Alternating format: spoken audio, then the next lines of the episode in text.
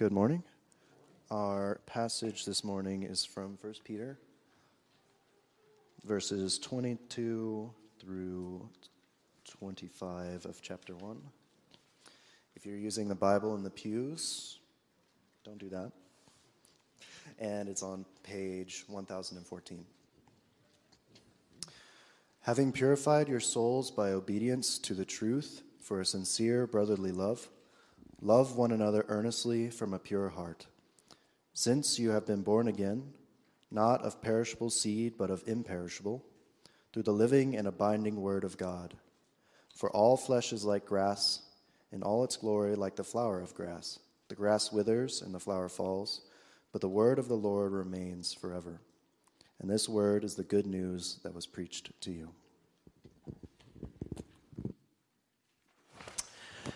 Thanks, Josh, for reading that. And I encourage you to grab a copy of God's Word, one that you brought with you, whether in print or digital or however, or one in the Bible's in front of you there to that page number he talked about, uh, 1014, First Peter. We are continuing in this series here and uh, walking through this book slowly and um, hopefully you're enjoying the study.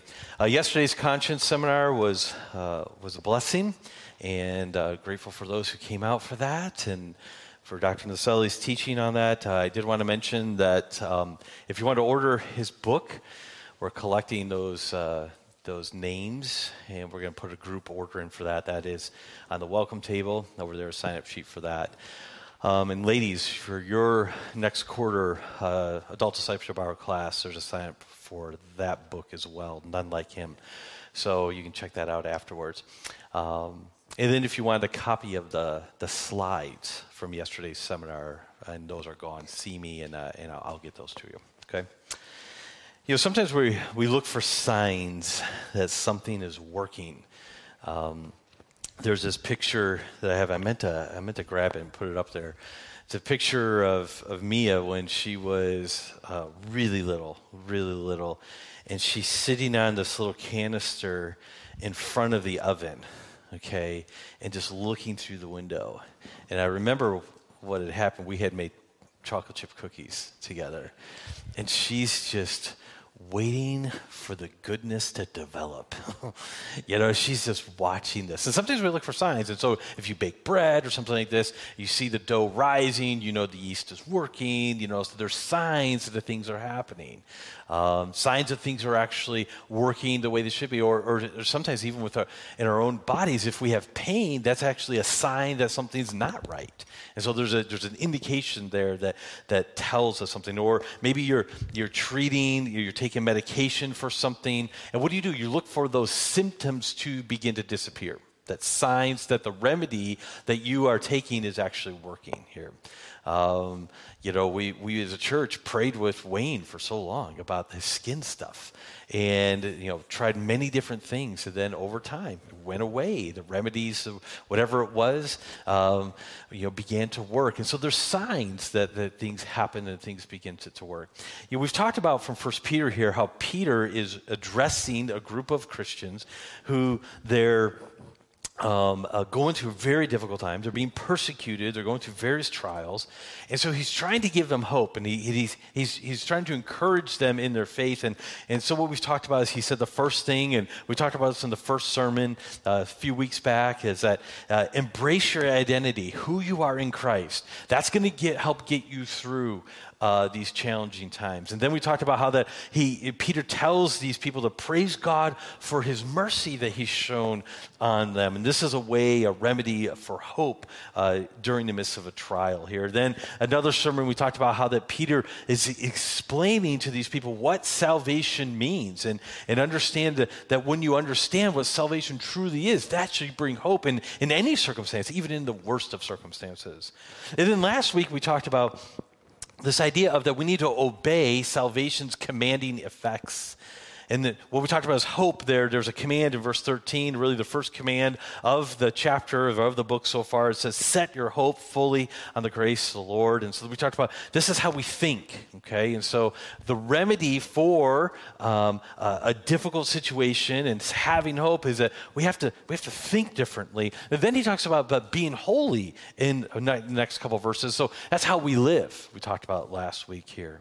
So the question is what, what Peter's doing at the end of this first chapter now is he's, he's bringing out another command, and then he's going to talk about, in some ways, by, by which we can know that these remedies are actually working. So, how do we know if it's actually working? We're looking for signs here, and this is what he's doing in this text here. So, what Peter does in this text is he gives a critical response to the Christian who has changed his thinking and their living. So, they, have changed their thinking of hope, they've changed their living for holiness. And so, he's given some, some critical responses here of what that looks like and how that's worked out here. And what he does here, this is by way of introduction here, just so you can understand how often this is in the New Testament. Paul does this a lot, Peter does this. Is is he employs a, a construction which is called like an indicative and an imperative. So, an indicative is a statement of fact that then is immediately followed by a command. And so, what he does is he's setting up these are the statements of fact, and because these things are true, now go do this. And we do that construction all the time. This is true, therefore go and do that. And that's what he's doing here, and we're getting into this. We're going to talk about uh, two of these statements of fact, two of these indicatives, and then one imperative here. And the imperative as you probably picked up on and when Josh read this text, is that we need to be a loving people. We need to love. That's the imperative here. And so, what I'm going to do is I'm going to explain those indicatives here in a few minutes. I'm going to talk about the imperative here to love. And I'm going to communicate this using the following three points here. I'm just going to give you the overview right now. We're going to look at two reasons to love, we're going to look at two ways to love, and then we're going to look at two common objections to love. Okay? There could be many more objections, but since I had two for point number one and two for point number two, I just limited it to point number to two for point number three. And because I figured by that time you'll all be ready for lunch. So that's why we limited it to two. All right. So I'm going to pray, and then we're going to dive into this. Now that we've kind of set the table, then we'll dive in. Father, Thank you that we have your word to discuss. Thank you that it's been read. Thank you for the songs that have been sung so far. Lord, I pray that, that they would be uh, nourishing our soul. Thank you that we have the opportunity to have the Lord's Supper here in a few minutes, Lord. And I pray that that would be nourishing to our soul. But right now, as we've opened your word and we are are ready to discuss it and think through it, God, I pray that your spirit would arrest our attention. I pray that we would think very clear, clearly, biblically, as we go through this text, God. Um, there's a lot of distractions, a lot of things that, that, uh, that we want to be, uh, our minds want to wander towards during this time. And uh, I just pray we'll be able to put all those things aside just for a few minutes here, God, and, and focus on you. We need your enablement. I need your enablement as someone who is teaching and someone who has the privilege of doing that. I pray that I would, I would say things that are true and accurate to the text here and that are helpful to my own soul and to the souls of those who have gathered here. So we're asking for your blessing because we need it. In Christ's name we do pray. Amen. All right, so let's look at two reasons to love. First of all, two reasons to love. He's going to talk about this in the text. By uh, if, if you're in uh, into grammar. He as participles to do this here. Uh, verse 22, he says, the first one is having purified your souls by your obedience to the truth of sincere brotherly love. This is going to be a complex verse to, to dissect a little bit here. Uh, if we're not careful with it, we can, we can get off the rails pretty fast with it. So let me explain what's going on here. Really, what he's talking about here is that love is the evidence of obedience. This is that first indicative. What he's saying, he says, listen, you have obeyed. You have purified your souls through obedience. Now, what this is not doing this is not teaching that you have to obey to a certain point, and then you get a, a, status change where God then says, "Okay, you've obeyed to a certain point. Now there's this. Your soul is purified." Uh, we know that He's already talked about how salvation comes. We know that it's only by grace that we're saved. We know that it's God's gift that, that we are saved. And it says in in, in verse uh, three, it talks about how He's caused us to be born again to a living hope. Okay, and then He's going to talk about this in in verse uh, 23 again about being born again as well about that's something that we receive. Here's, though, the active side of that. What he's communicating here is he says that when we have, he's saying basically, now that you have purified your souls through obedience to truth, you need to love each other. And so, what he's talking about is that obedience is our response. It's about our response to God's call to salvation. And so, God puts this call out there, Jesus puts out there, the gospel is preached. That's going to be referred to in verse 25. And this word is the good news that was preached to you. And so, what he's saying here, he's saying, when you responded to that gospel message, when you obeyed that, and if you're a Christian here today, then you did that. There's one time in your life, and, and sometimes it's a process. Sometimes people can remember the exact moment, but there was a time where you moved from being an unbeliever to a believer. Now, for some people, that is like a page turn. Other people, it's more of like unrolling a scroll, okay, where it just takes time. Regardless of how it works for you, the point is this is that there was at one time in your life where you were not a believer in Jesus Christ, and then now you are. And I'm not talking about that you just believe that Jesus existed. Because for those of us who grew up, grew up in church, we can't remember a time. I'm looking at some of you right now, you know, some of you teens and things and kids right now. You can't remember a time where you didn't know about Jesus right? Right? You, you can't remember a time. Um, I can't remember a time I didn't know about Jesus. That's not what the Bible talks about believing in Jesus, though. Just knowing that he existed, knowing the historical fact of his existence does not mean that we believe in Jesus Christ. What it means is that when we see him for who he truly is. You see, in 1 John, it talks about that if we confess our sins, he is faithful and just to forgive us our sins. Now, what that word confess means is two Greek words put together. It's a, it's a compound word. It's, it's homologeo. And it means to say the same thing as. We have to agree with God about our sin the way that He sees our sin. Okay? So that's that's true biblical confession. So in other words, confession is not something like, well, you know, no one's perfect. It's not that big of a deal. If you were offended, I'm sorry. Okay? How many of you have ever had someone apologize in, in a similar way like that? Okay? Let me ask you this. How many of you were just deeply moved by that apology?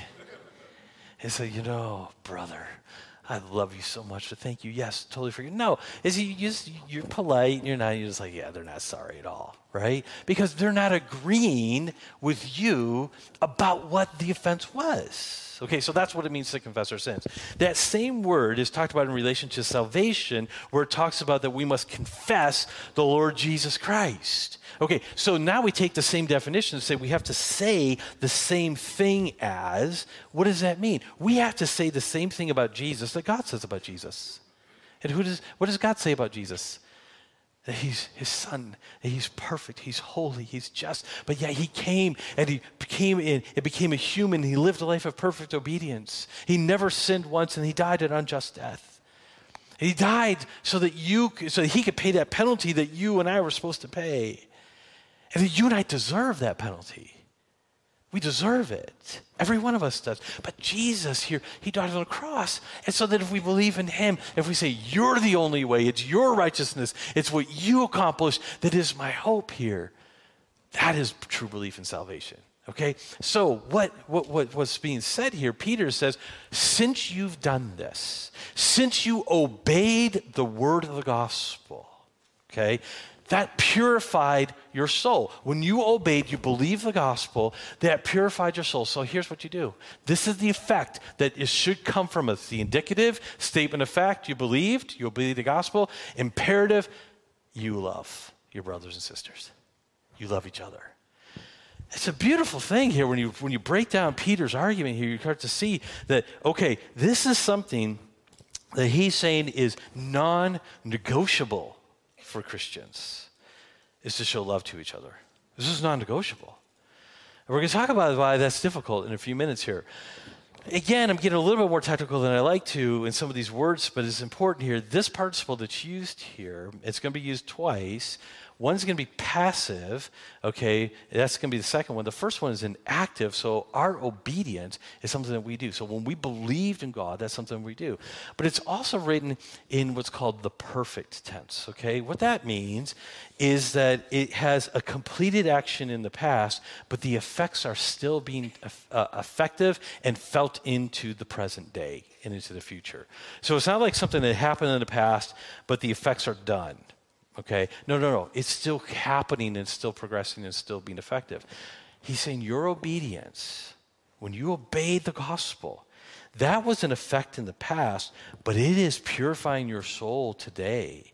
And it should be causing you to love more. That's the healthy response. So, all these remedies that we've talked about here of having hope, what's the proof of this? What's the proof that we actually have hope? Peter is arguing here that is whether or not you love each other. Don't you see how important that is?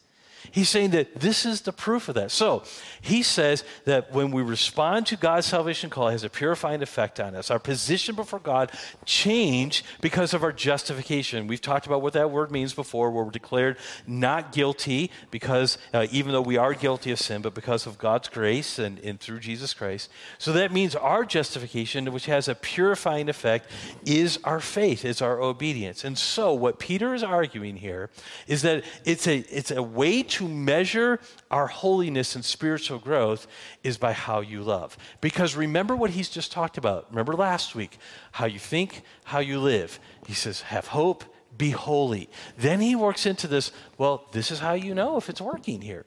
Do you have love? So don't tell me, this is what Peter's saying. If Peter were to be here today and we to bring him up here, he would say this. He would say, Don't tell me that you're living a holy life if you don't love each other. He says, you, you, just can't do that. He says, if you're not showing love to each other, you're not living a holy life. That's the argument here that he's presenting for us. And it's very helpful to think through. Because here's, here's the thing to think about here. One of the reasons, one of the primary reasons, I would argue, that you are still breathing today is because you're supposed to show love. That's the reason why we exist. Is because what does it do? That brings glory to God.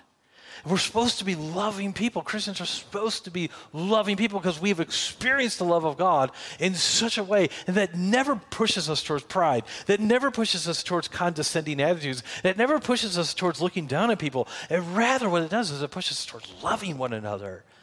That's what it does. That's the effect of a holy life. That's the, the, the effect of a holy life is not uh, um, that we look down on people or we think better of ourselves. No, it's that we love one another because that holiness comes from God in obedience to the gospel. So, love is, uh, as we talked about, the evidence of obedience here. But he gives a second indicative here in the same verse here, and this is this that love is the effect of the living and abiding word, because he says this uh, love one another earnestly from a pure heart. I'm at the end of verse 22, now verse 23.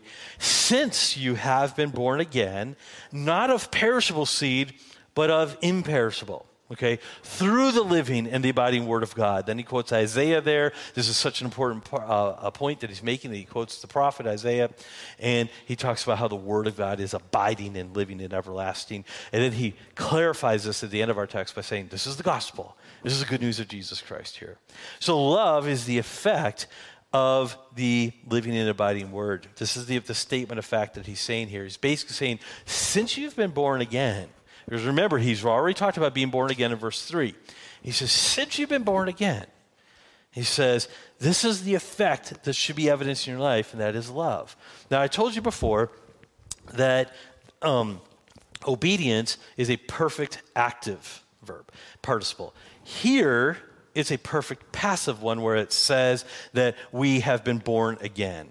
Okay? What this means, rather than us doing the born, being born again and us causing that effect, we have received that.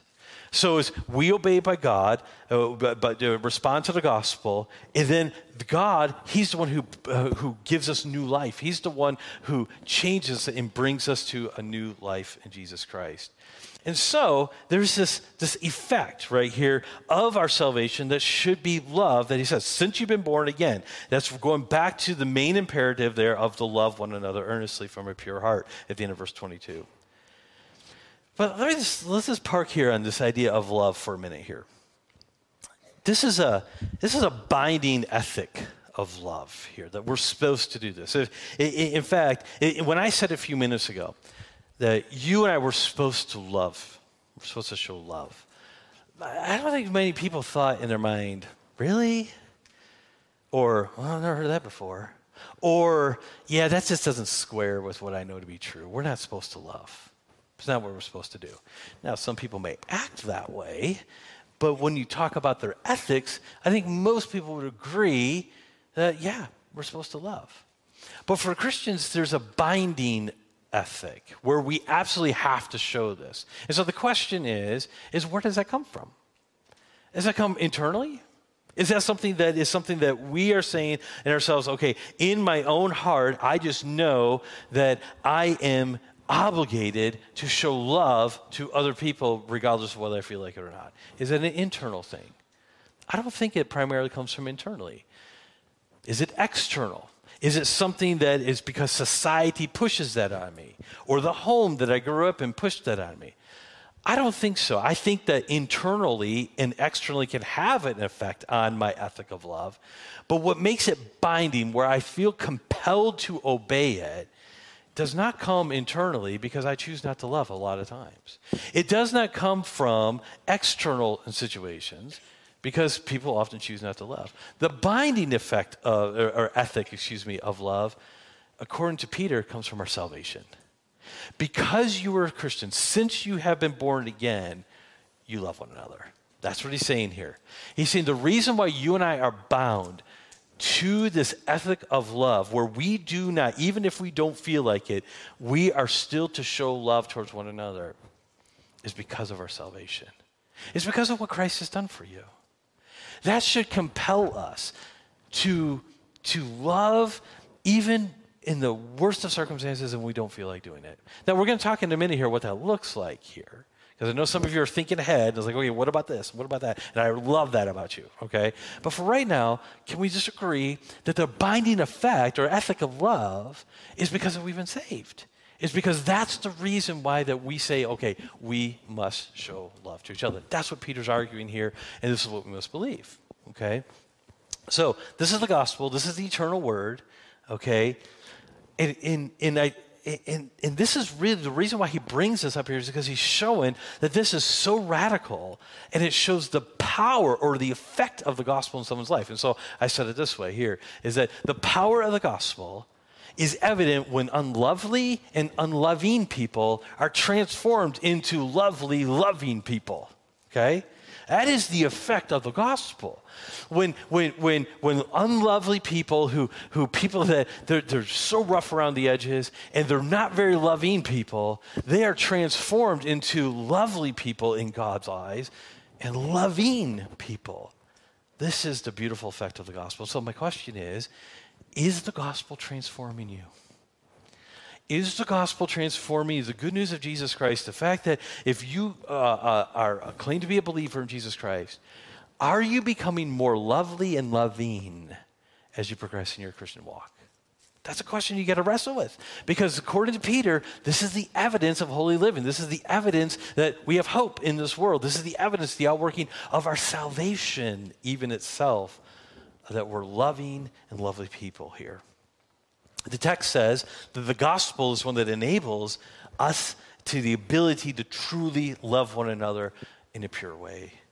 This is these two, uh, as we said before, two reasons to love is because love is the evidence of our salvation and it's also the effect of the living and embodying word. As the word takes root in our life, as the word of God, the gospel that we see here is beginning to change us, because again, this book here that we teach from each week, the Bible calls it, as we see in the text here, it's living and it's abiding.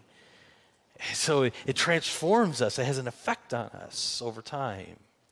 And this is one of the reasons why um, I, am totally going off my notes here. Uh, this, is, this is one of the reasons why um, consistent being under consistent teaching of the Bible is so important. This is the reason why it is, is, is that it's the habit of showing up at church every Sunday taking advantage of some of these other opportunities that we have for teaching, particularly I think of like adult discipleship hour, children's ministries, things like that.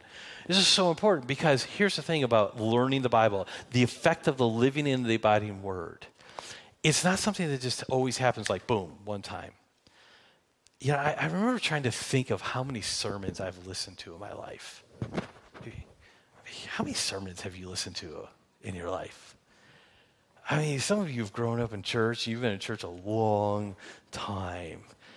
If you start adding, doing the math, it is a lot. I mean, I, I, remember thinking, okay, I went to church, you know, from I was born on a Monday. We were there on Wednesday night. Okay, all right. And, and so then, you know, also youth group. Then I went to camps and, and then in school chapels. I went to Bible college. I had chapels there and blah, blah, blah.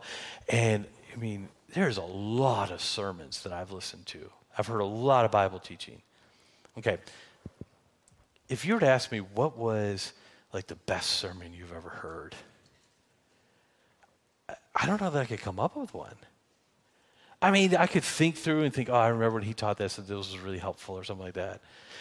Let me ask you, you know, is, you know, how many of these, how many of all the sermons you've thought of, all the Bible teaching you've sent or how many times can you think of like, oh, that one was excellent? There's probably a few examples, but it's, you're probably not tons, right? I remember someone telling me one time they kind of were like almost ashamed or a little, and they said, "You know, I just, you know, I mean, don't take this the wrong way, but you know, I just don't really remember all the sermons you preach or anything." And I said, "I don't either." I'm the one who gave it to you. I said, you know, and I think we were talking like on Thursday. This was after Sunday. This was several years ago. I said, listen, here's the deal. Like, I have to think hard right now about my outline on last Sunday, and that was just like four days ago. Okay, the the point is is that it's not about reproducing an outline. It's not about reproducing a whole sermon or something like that. The effect of the word, the living word, is cumulative. Okay it, it, means that this is where it's like over and over again, the more you're exposed to it, the more that it helps you and guides you and shapes you and things like that. But if you just have these little snippets here and there and here and there and, and occasion, it's not going to have the effect. I mean, think about it in terms of a relationship. This is talking about the living and abiding word here. What type of relationship my wife and I have if I just popped in and out every few months? You know, I was just like popped in, hey, you know, we, we talk a little bit, then we don't talk much. We don't really have much conversation. Or what if we, eh, we live together, but we never talked, we never communicated? How would that help our relationship? You see, the effect is cumulative, right? So that's what the Word of God is. And so the power of the Word of God is that there's an effect here, and that effect is that it produces loving people here. Okay? So, two reasons to love. Okay, we need to move on. What about two ways to love in this text here? Two ways to love. Well, again, he, he, he gives us two ways here. First of all, he talks about loving earnestly here. Um, this is where, uh, again, I'm in verse, um, excuse me, I'm in verse 22, the end of verse 22. Love one another earnestly. Um, and so this is the first way that he tells us to love. The word there has this idea of uh, straining and stretching uh, the mental images of, of, of maybe a weightlifter who's, who's lifting lots and lots of weight, and every muscle is just absolutely straining, right? Just, just you know, to the point where he's shaking a little bit. Or think about it, maybe let's go to a different uh, illustration. Think of a runner who is running, or you watch this in the Olympics and they're running, maybe it's the, the guy in the last leg, he's got the baton, and he's running, and it's a close race, and the crowd's getting louder and louder, and the announcers are getting more excited and excited who's going to win. And what do they all do when they get to the finish line? What do they all do? I'm going to turn time. What do they all do? They all just lean forward, right? if you ever get a picture of that, you see everyone just leaning forward, and every muscle and strain, tendon, and everything is just absolutely stretched to the max because they're trying to get across the line first. That's the image here of loving one another earnestly. Lay it all out. Stretch out. Okay, just use everything you have for it here. Now, the reason why he says it this way, I believe, is because love is not easy. Loving people is not always easy. it's just not. I mean, this is why marriage is hard. It's wonderful. I am so grateful for my marriage and so grateful for my wife. Um, but there's times where it's not always the easiest thing. I mean, you can understand that from a Nook's perspective, okay? Where, you know, sometimes it's like, okay, she's just to strain and love earnestly here in this situation. The point is, is that love isn't always easy. And this is why Peter tells us we have to love earnestly here. So, what are some ways to do this? And so, we don't have it in a text here, but I, I didn't want to just pass over this and just say and give the point here. I wanted to think through some biblical ways. The Bible tells us that we can show love towards one another. Okay, one way is that we pray for one another. One way is that we're praying for, and you say, well, okay, how is that showing? Well, that is actually laboring for someone. So I have a couple verses here. 1 Corinthians chapter 1. It says, You also must help us I love that. Help us by prayer so that many will give thanks on our behalf for the blessing granted to us or granted us through the prayers of many. So Paul is writing to the Corinthian church, his second letter that we have.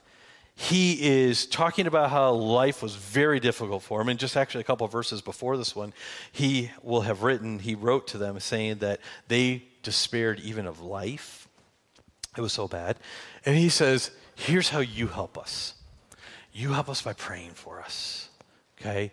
Pray for us. There's another text here that we have in Colossians chapter 4. Epaphras, who is one of you, a servant of Christ, he greets you, always struggling on your behalf in his prayers.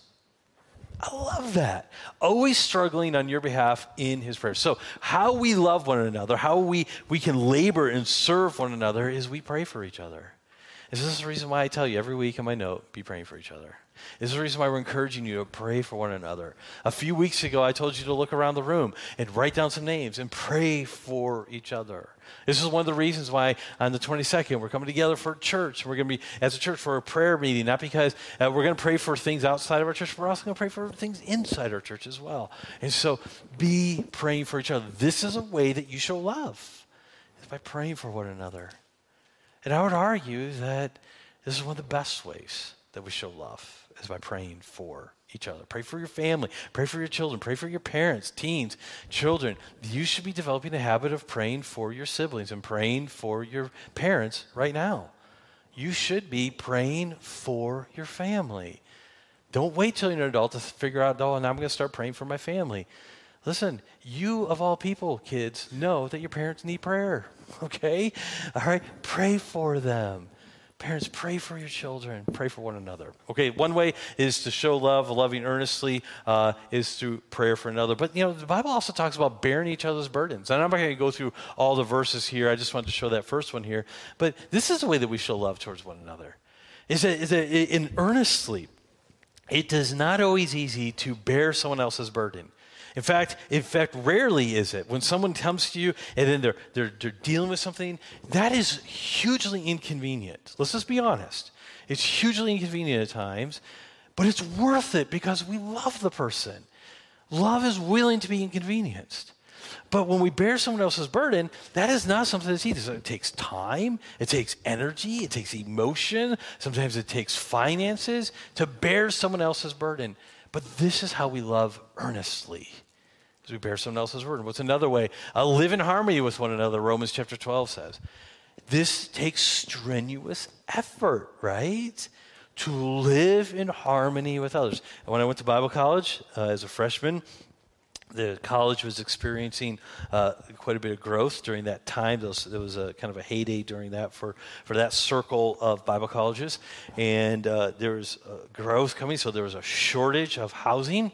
And so uh, we had a dorm room. I was in a dorm room where I had five roommates okay and we were in this one open room that was maybe the size of this like kind of square right here bunk beds just kind of all over together you get six guys who don't know each other pretty well living with one another, um, sparks can fly, right?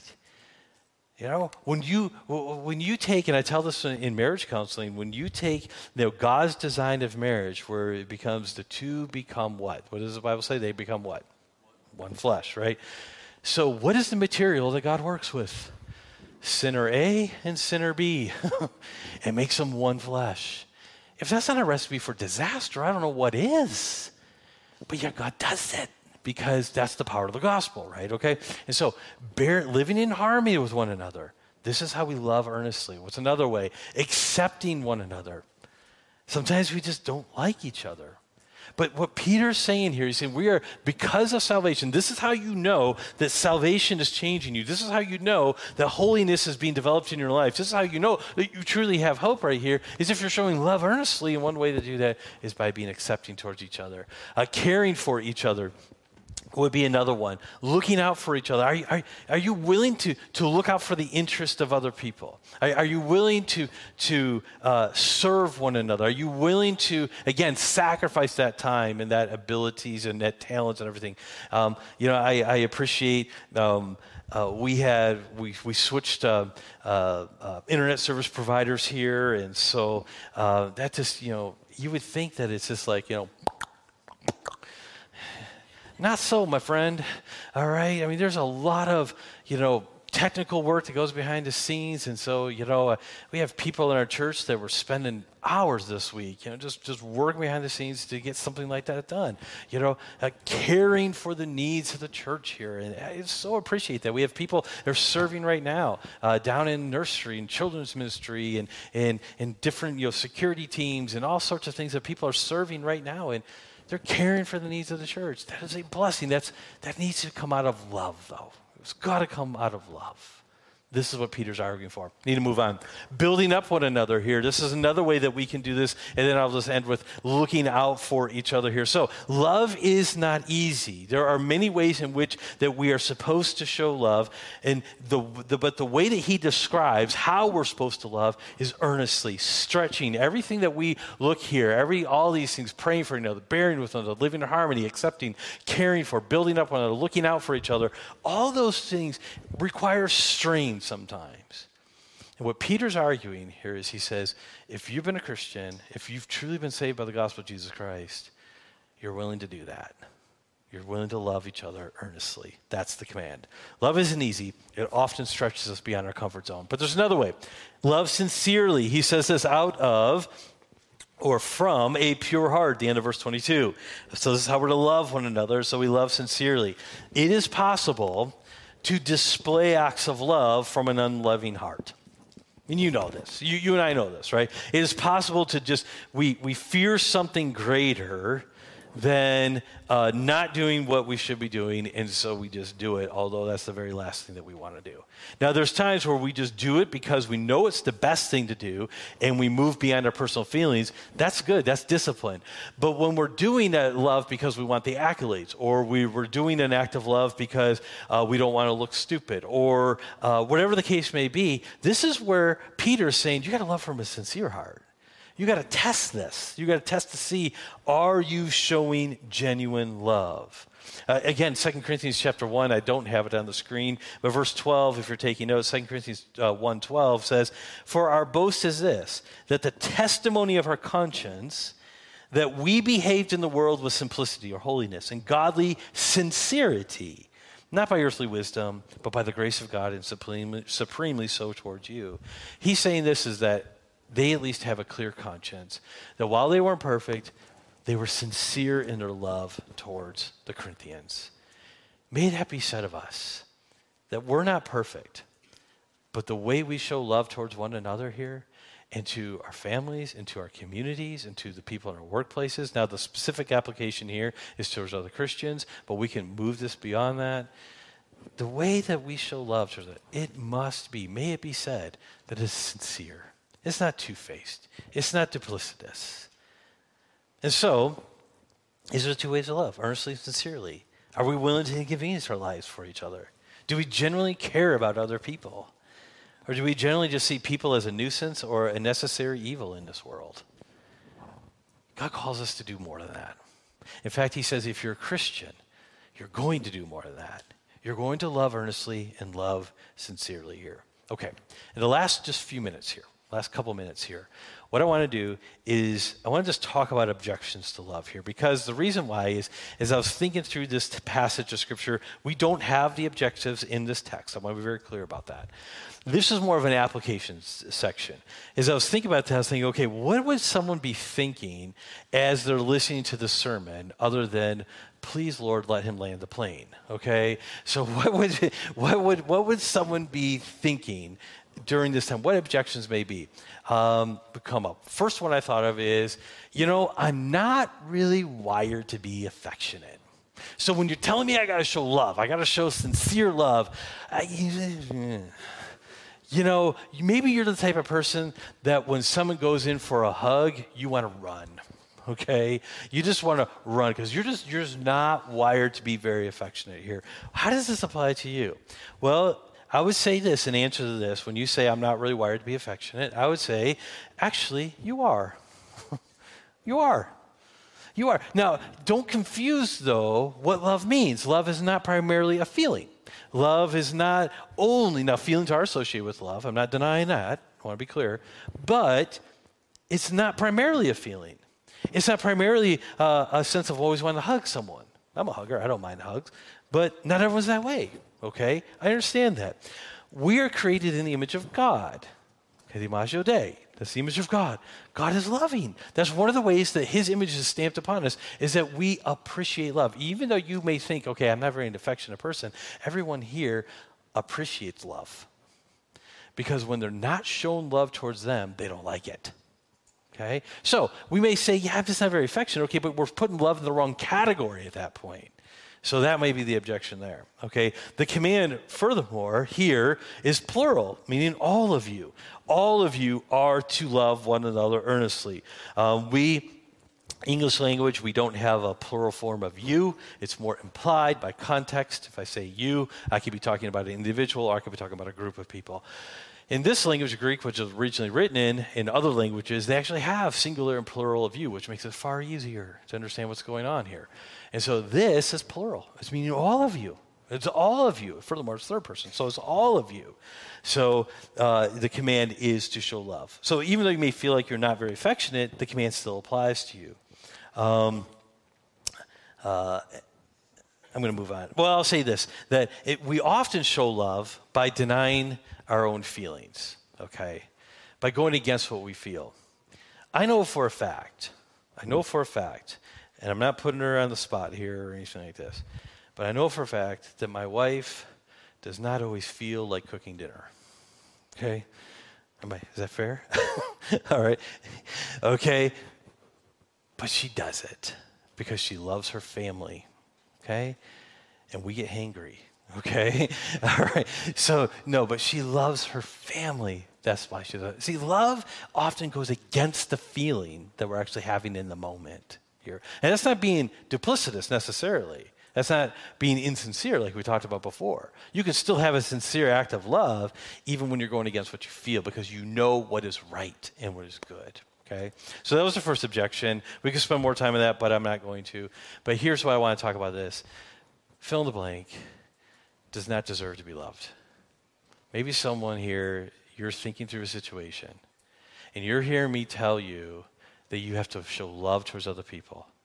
And the only thing you've been able to think of for this entire sermon is that one person who has sinned so terribly against you and has not even repented of it.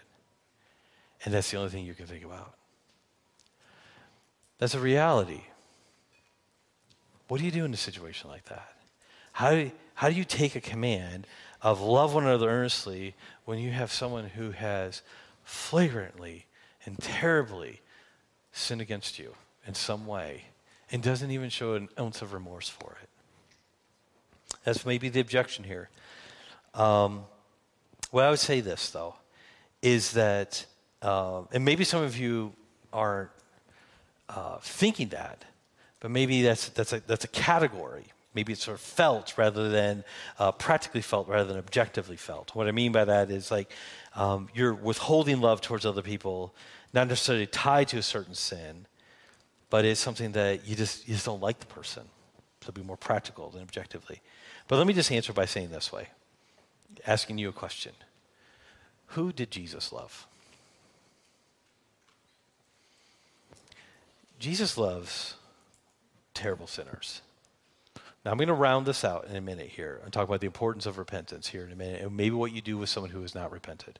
But for right now, just understand this that there are a lot of people in the Bible that we scratch our head at and say, How in the world? For instance, I'm not going to get into all the stories and details, but I'll just mention these two names. If you know who they are, it works. How in the world did Jephthah get in Hebrews chapter 11? How in the world did Samson get in Hebrews chapter 11? If you don't know, Hebrews chapter 11 is this list of people, a hall of faith, some people say, of people as testimony of who God saved in the Old Testament. How did they get there? I think that's the point. See, the point is, is that throughout the scriptures, God surprises us with whom he loves and whom he transforms. He does. And so, who are we to say that someone else is not worthy of that? And so, when we look at who Jesus loves and we say, okay, Jesus loves his creation, Jesus loves his people, one of the prayers that I have uh, for my own sake and to help me in this, and I offer it to you, is help me to love people the way you love people. Help me to see people the way you see them.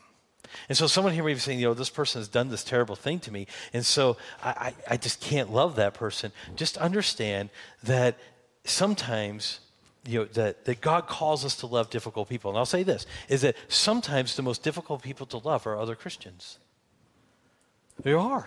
It's because God, He saves up messed up people, and we are all works in process. In fact, I'll say this the, the, the, the, the greatest amount of pain and hurt that has been caused to me has been by other Christians.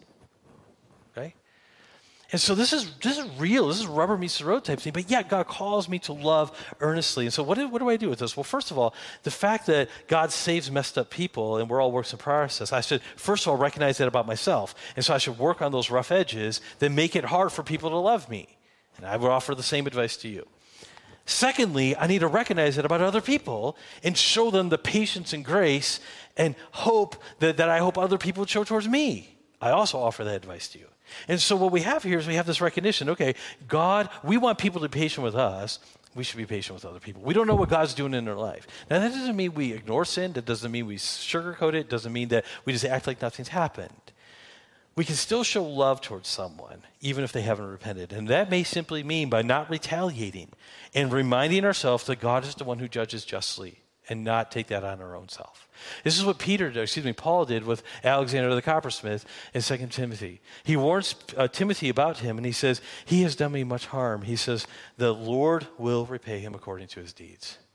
You see, that's love of saying, I'm not going to go there. I'm not going to try to enact revenge. I'm not going to uh, obsess over this guy. I'm just going to say, God's going to deal with that because he has not repented. Sometimes that's the way we show love. But most of the time, that's not the situations that we find ourselves in. Let me bring this to close. Um, hope is how we think, holiness is how we live. The practical outworking of that is how we love. Okay? How do we love? That's what he's about here. So here's the question I want to land on How different would our church look if we all intentionally loved each other earnestly from a pure heart? That might be a good discussion question for a small group.